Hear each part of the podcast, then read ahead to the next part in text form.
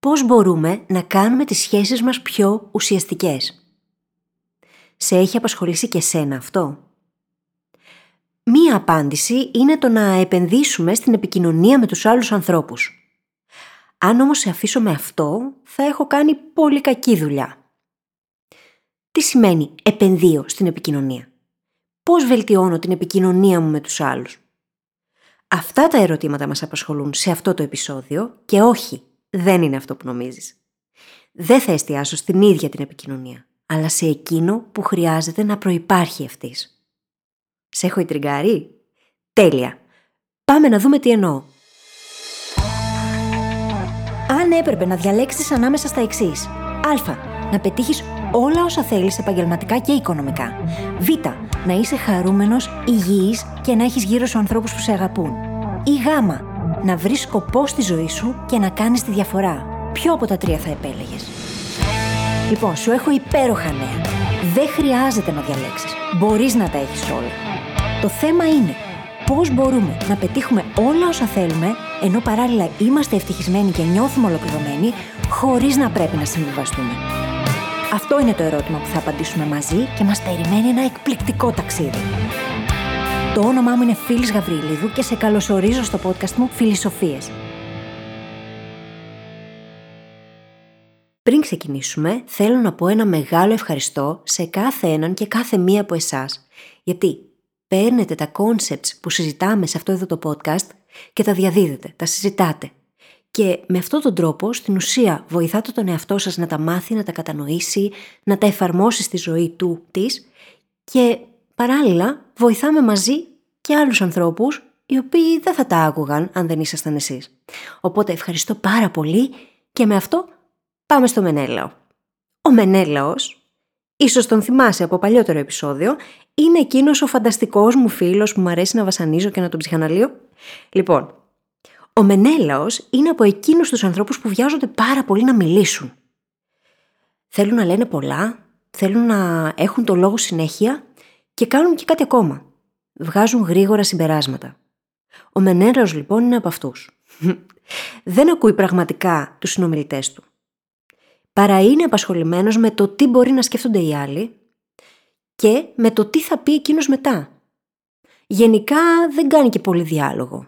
Συνήθως συμμετέχει σε παράλληλους μονολόγους. Ένας είναι αυτός που είναι μες στο κεφάλι του και ο άλλος έρχεται από το συνομιλητή του. Στην ουσία προσπαθεί να εντυπωσιάσει. Υπεραναλύει, δίνει υπερβολικά πολλές λεπτομέρειες για τα πράγματα πάνω στα οποία μιλάει, δεν πιάνει και τα σημάδια ότι ο απέναντι του κουράστηκε και γενικά αυτό δεν τον βοηθάει πάρα πολύ στη ζωή του.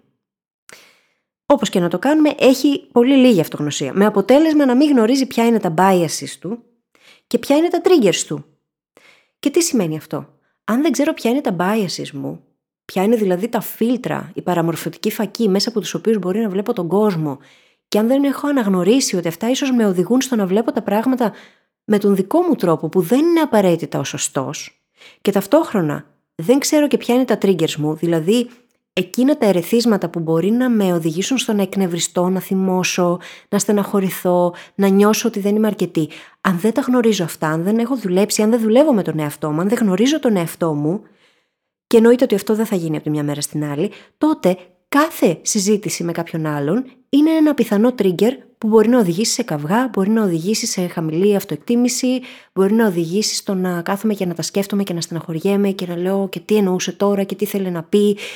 Και γενικά αυτό δεν με βοηθάει καθόλου. Γενικά λοιπόν ο φίλος μας ο Μενέλαος θεωρεί αδυναμία το να μην βρίσκει τι να πει. Και γι' αυτό το λόγο προσπαθεί να είναι μονίμως αυτός που μιλάει. Και προσπαθεί πάντα να φαίνεται δυνατός και σίγουρος για τον εαυτό του. Σίγουρα δεν θα εκπλαγείς αν σου πω ότι οι σχέσεις του γενικά υποφέρουν. Και αυτό τον στεναχωρεί πάρα πολύ, όπως θα στεναχωρούσε κάθε έναν και κάθε μία από εμάς. Πιστεύεις ότι το πρόβλημά του είναι το ότι δεν ξέρει να επικοινωνεί? Ή μήπως υπάρχει κάτι πολύ βαθύτερο που του βάζει τρικλοποδιές? Είναι οι λέξεις και το να μάθει μερικές τεχνικές αποτελεσματικής επικοινωνίας στο θέμα? Καλά τα λες. Υπάρχει κάτι πολύ βαθύτερο και ήμουν σίγουρη πως θα συμφωνούσαμε. Πάμε λοιπόν να δούμε μαζί την νοοτροπία στην οποία χρειάζεται να εστιάσει ο Μενέλαος, καθώς και το ένα πράγμα που θα τον βοηθήσει να κάνει τις σχέσεις του πολύ πιο ουσιαστικές. Λοιπόν, Ξεκινάμε με την ίδια την νοοτροπία. Καταρχάς, χρειάζεται να γνωρίσει τον εαυτό του. Χρειάζεται, όπως είπαμε και πριν, να γνωρίσει ποια είναι τα triggers, ποια είναι εκείνα τα πράγματα τα οποία μπορεί να του ξυπνούν ίσως βιώματα τραυματικά από την παιδική του ηλικία. Μπορεί να τον εκνευρίζουν, μπορεί να τον βάζουν σε φαύλους κύκλους αρνητικόστροφης σκέψης. Χρειάζεται όλα αυτά να αρχίσει να τα αναγνωρίζει. Είτε να το δουλέψει μόνος του, είτε να το δει με κάποιον ειδικό. Σε κάθε περίπτωση χρειάζεται να δει ποια είναι αυτά τα triggers τα οποία ίσως εμποδίζουν την ουσιαστική επικοινωνία με τους άλλους ανθρώπους. Και φυσικά να αναγνωρίσει πως είναι και αυτός biased. Έχει δηλαδή παραμορφωτικούς φακούς μέσα από τους οποίους αντιλαμβάνεται τον κόσμο και αντίστοιχα καταλήγει σε συμπεράσματα και δημιουργεί τις δικές του εσωτερικές αναπαραστάσεις του κόσμου που δεν είναι universal. Δεν είναι αυτές που έχουν και όλοι οι υπόλοιποι άνθρωποι. Όσο λιγότερο γνωρίζουμε τον εαυτό μας, τόσο πιο δύσκολη γίνεται και η επικοινωνία μας με τους άλλους ανθρώπους. Γιατί δεν έχουμε επίγνωση όλων αυτών των παραμορφωτικών φακών μέσα από τους οποίους στην ουσία φιλτράρουμε το οτιδήποτε, οτιδήποτε ακούμε. Και αυτό κάνει τα πράγματα πολύ δύσκολα, γιατί είναι άλλο αυτό που λέει ο απέναντι και αυτό που εννοεί, γιατί και εκείνος έχει τους δικούς του παραμορφωτικούς φακούς, και άλλο αυτό που εμείς φιλτράρουμε και εμείς ακούμε και καταλαβαίνουμε. Άρα λοιπόν, σε πρώτη φάση, είναι πολύ σημαντική αυτογνωσία. Κάτι ακόμα πολύ σημαντικό είναι το να επικοινωνούμε τις αδυναμίες μας. Γενικά δεν βοηθάει το να προσπαθούμε να φαινόμαστε πάντα σίγουροι και δυνατοί. Και αυτό δεν βοηθάει και το Μενέλαο σε κανένα επίπεδο. Η ευαλωτότητα και η ενσυναίσθηση είναι σημαντικά στοιχεία της ανθρώπινης ύπαρξης γενικότερα. Και όταν δεν τολμάμε να δείξουμε τις δικές μας αδυναμίες, είναι σαν να λέμε στους άλλους ότι δεν τις δεχόμαστε και από εκείνους. Και όταν δεν τολμάμε να μοιραστούμε το πώς νιώθουμε, να μοιραστούμε το «δεν ξέρω» πιθανότατα σε μια συζήτηση, δεν χρειάζεται να τα ξέρεις όλα, μπορεί κάποιες φορές να μην ξέρεις και αυτό είναι ok, χρειάζεται να το πεις. Όταν λοιπόν δεν τολμάμε να γίνουμε λίγο πιο ευάλωτοι και να δείξουμε και την πιο ανθρώπινη πλευρά μας, δεν αφήνουμε και τους άλλους να το κάνουν. Και αυτό φυσικά μπαίνει εμπόδιο στην πραγματική, ουσιαστική επικοινωνία. Και ένα άλλο κομμάτι που χρειάζεται οπωσδήποτε ο Μενέλαος είναι να σταματήσει να προσπαθεί να εντυπωσιάσει τους άλλους. Το focus είναι απαραίτητο να είναι στο να γίνει το άτομο που εξηγεί όλα όσα σκέφτεται με όσο πιο απλό τρόπο γίνεται, όσο πιο απλά και κατανοητά γίνεται. Όταν αρχίσουμε και σκεφτόμαστε έτσι και φύγουμε από την ανάγκη του εντυπωσιασμού, γιατί και αυτή κατητρέφει έτσι, όταν προσπαθούμε να εντυπωσιάσουμε, στην ουσία αυτό που προσπαθούμε να καλύψουμε είναι κάποια ανασφάλεια. Και αυτό δεν μας βοηθάει σε κανένα επίπεδο. Επίσης, δεν δείχνεις πόσο σίγουρος για τον εαυτό σου είσαι με το να χρησιμοποιείς πολύ fancy λεξιλόγιο και να τα λες πολύ σύνθετα και περίεργα τα πράγματα στους άλλους. Γίνεσαι πολύ πιο ανθρώπινος και πολύ πιο ουσιαστικός όταν προσπαθείς να είσαι πάντα εκείνος που έχει κατανοήσει πρώτα απ' όλο ο ίδιος αυτό που θέλει να πει και το εξηγεί με πολύ απλό τρόπο. Η επικοινωνία γίνεται χειρότερη όταν μπαίνουν ανάμεσα στους ανθρώπους αυτού του τύπου οι ανάγκες, η ανάγκη του εντυπωσιασμού και δεν υπάρχει κανένας λόγος. Για το Μενέλαο αυτό είναι πολύ βλαβερό, όπως κατάλαβες κι εσύ. Το ένα πράγμα λοιπόν τώρα, το οποίο θα τον βοηθήσει και θα έρθει να ενώσει όλα αυτά που συζητήσαμε μέχρι τώρα, είναι η πρόθεση που έχει. Και αυτό που λέω πάντα μα πάντα και το τονίζω πάντα και στους μαθητές μου όταν δουλεύουμε κομμάτια επικοινωνίας, είναι ότι η πρόθεση είναι εκείνη που μετράει. Δεν είναι ούτε οι λέξεις, ούτε οι τεχνικές, ούτε η ψυχολογία που μπορεί να έχεις μελετήσει, ούτε τίποτα. Η πρόθεση που υπάρχει πίσω από την επικοινωνία, η πρόθεση που έχεις, είναι εκείνο το ένα πράγμα που μπορεί να κάνει όλη τη διαφορά. Και αυτή η πρόθεση χρειάζεται να είναι εκείνη του να καταλάβει. Να θέλει ο Μενέλαος να καταλάβει πραγματικά και ουσιαστικά τον συνομιλητή του. Αυτό πώς μπορούμε να το πετύχουμε λοιπόν? Μπορούμε να το πετύχουμε κάνοντας ερωτήσεις, διευκρινιστικές. Να κάνουμε πάντα μια σύνοψη όσων καταλάβαμε και να ρωτήσουμε τον απέναντι αν όντως έχουμε καταλάβει σωστά αυτό που ήθελε να πει. Και ίσως τώρα διερωτάσαι, ωραία, τι να καταλάβει ακριβώς? Τι είναι αυτό που θέλουμε να καταλάβουμε ακριβώς? Θέλουμε να καταλάβουμε ποια είναι η ανάγκη που κρύβεται πίσω από τις λέξεις. Όλοι οι άνθρωποι έχουμε ανάγκες. Και αυτές οι ανάγκες είναι universal. Μπορεί οι λέξεις που χρησιμοποιούμε και τα προβλήματα που εκφράζουμε ότι έχουμε, οι προβληματισμοί, τα θέματα που συζητάμε να είναι διαφορετικά, αλλά οι ανάγκες που υπάρχουν από πίσω είναι universal. Είναι παγκόσμιες, είναι οικουμενικές και τις έχουν όλοι οι άνθρωποι. Εάν λοιπόν αρχίσουμε να επικοινωνούμε με την πρόθεση να καταλάβουμε τον απέναντι και όχι να μας καταλάβει, όχι να ακουστούμε, όχι να εντυπωσιάσουμε, αλλά να καταλάβουμε εκείνον, να καταλάβουμε τι νιώθει, ποιες είναι οι ανάγκες του, πώς αισθάνεται για το θέμα που συζητάμε, τι τον προβληματίζει. Όταν η πρόθεση είναι αυτή, τότε και όλα τα υπόλοιπα κομμάτια της επικοινωνίας μπαίνουν στη θέση τους. Και ίσως με έχεις ξανακούσει στο παρελθόν να μιλάω για πολλαπλασιαστές και να μιλάω για τα πράγματα εκείνα τα οποία είναι οι πρώτες αρχές πίσω από άλλα πράγματα. Η πρόθεση λοιπόν είναι μία βασική πρώτη αρχή πίσω από την επικοινωνία και ένας εξαιρετικά σημαντικός πολλαπλασιαστής. Ό,τι τεχνικές και να έχουμε μάθει, όσο υπέροχο λεξιλόγιο και να έχουμε, εάν η πρόθεσή μας δεν είναι εκείνη που χρειάζεται να είναι, τότε όλα αυτά πάνε κουβά.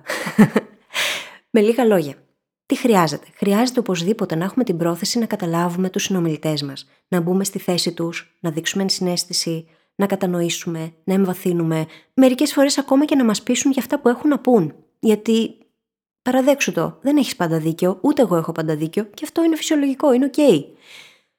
Πώς λοιπόν μπορούμε να έχουμε καλύτερη επικοινωνία με τους άλλους και κατ' επέκταση να κάνουμε τις σχέσεις μας πιο ουσιαστικές, όταν οι πρώτες αρχές της επικοινωνίας μας, η βασική πρώτη αρχή δηλαδή, εκείνη της πρόθεσης, δεν είναι αυτή που χρειάζεται να είναι για πιο ουσιαστικές σχέσεις. Δεν γίνεται. Άρα λοιπόν το ένα πράγμα στο οποίο χρειάζεται οπωσδήποτε ο Μενέλαος να εστιάσει είναι να αρχίσει να χτίζει αυτή την πρόθεση. Την πρόθεση του να καταλάβει πραγματικά. Και αυτό θα αλλάξει πολλά πράγματα. Θα αλλάξει τη γλώσσα του σώματός του, θα αλλάξει τον τόνο της φωνής του, την τονικότητα, το ρυθμό με τον οποίο μιλάει, το πόσο σκέφτεται την ώρα που μιλάει. Όλα θα προσαρμοστούν όταν η πρόθεση μπει στη θέση της. Το mirroring, δηλαδή αυτό το καθρέφτισμα που θα βάλω ένα ωραίο επεισόδιο από το Brain Hacking Academy για να καταλάβεις τι εννοώ σε περίπτωση που δεν το έχεις ακούσει, θα μπει και αυτό σε μια σειρά. Θα αρχίσει δηλαδή ο ένας συνομιλητής να καθρεφτίζει τον άλλον και αυτό οδηγεί σε καλύτερη επικοινωνία, πιο ουσιαστική, γιατί χτίζει ραπόρ και αυτό θα καταλάβεις πολύ καλύτερα τι είναι από το επεισόδιο αυτό. Με λίγα λόγια, η πρόθεση είναι το ένα πράγμα το οποίο θα επηρεάσει όλα τα υπόλοιπα. Και μετά μπορούμε να αρχίσουμε να μιλάμε και για τεχνικές επικοινωνίες και το πώς να αποκτήσεις φίλους και να επηρεάσεις τους ανθρώπους και δεν ξέρω κι εγώ τι άλλα πράγματα μπορεί κανείς να βγει εκεί έξω και να μάθει. Το σημαντικότερο όμως είναι αυτή εδώ η πρόθεση που θα αλλάξει τη ζωή του Μενέλαου. Στις σημειώσεις της εκπομπής λοιπόν θα βρεις επιπλέον υλικό για μελέτη πάνω σε όσα συζητήσαμε εδώ, καθώς και το ένα βιβλίο που προτείνω πάντα μα πάντα για την επικοινωνία.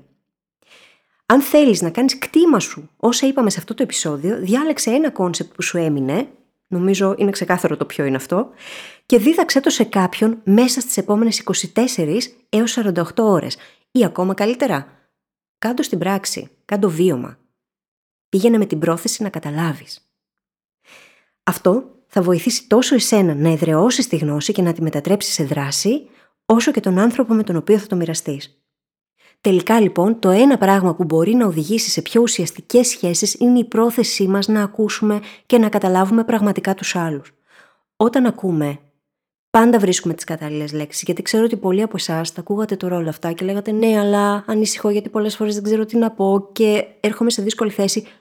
Όχι, δεν υπάρχει κανένας λόγος.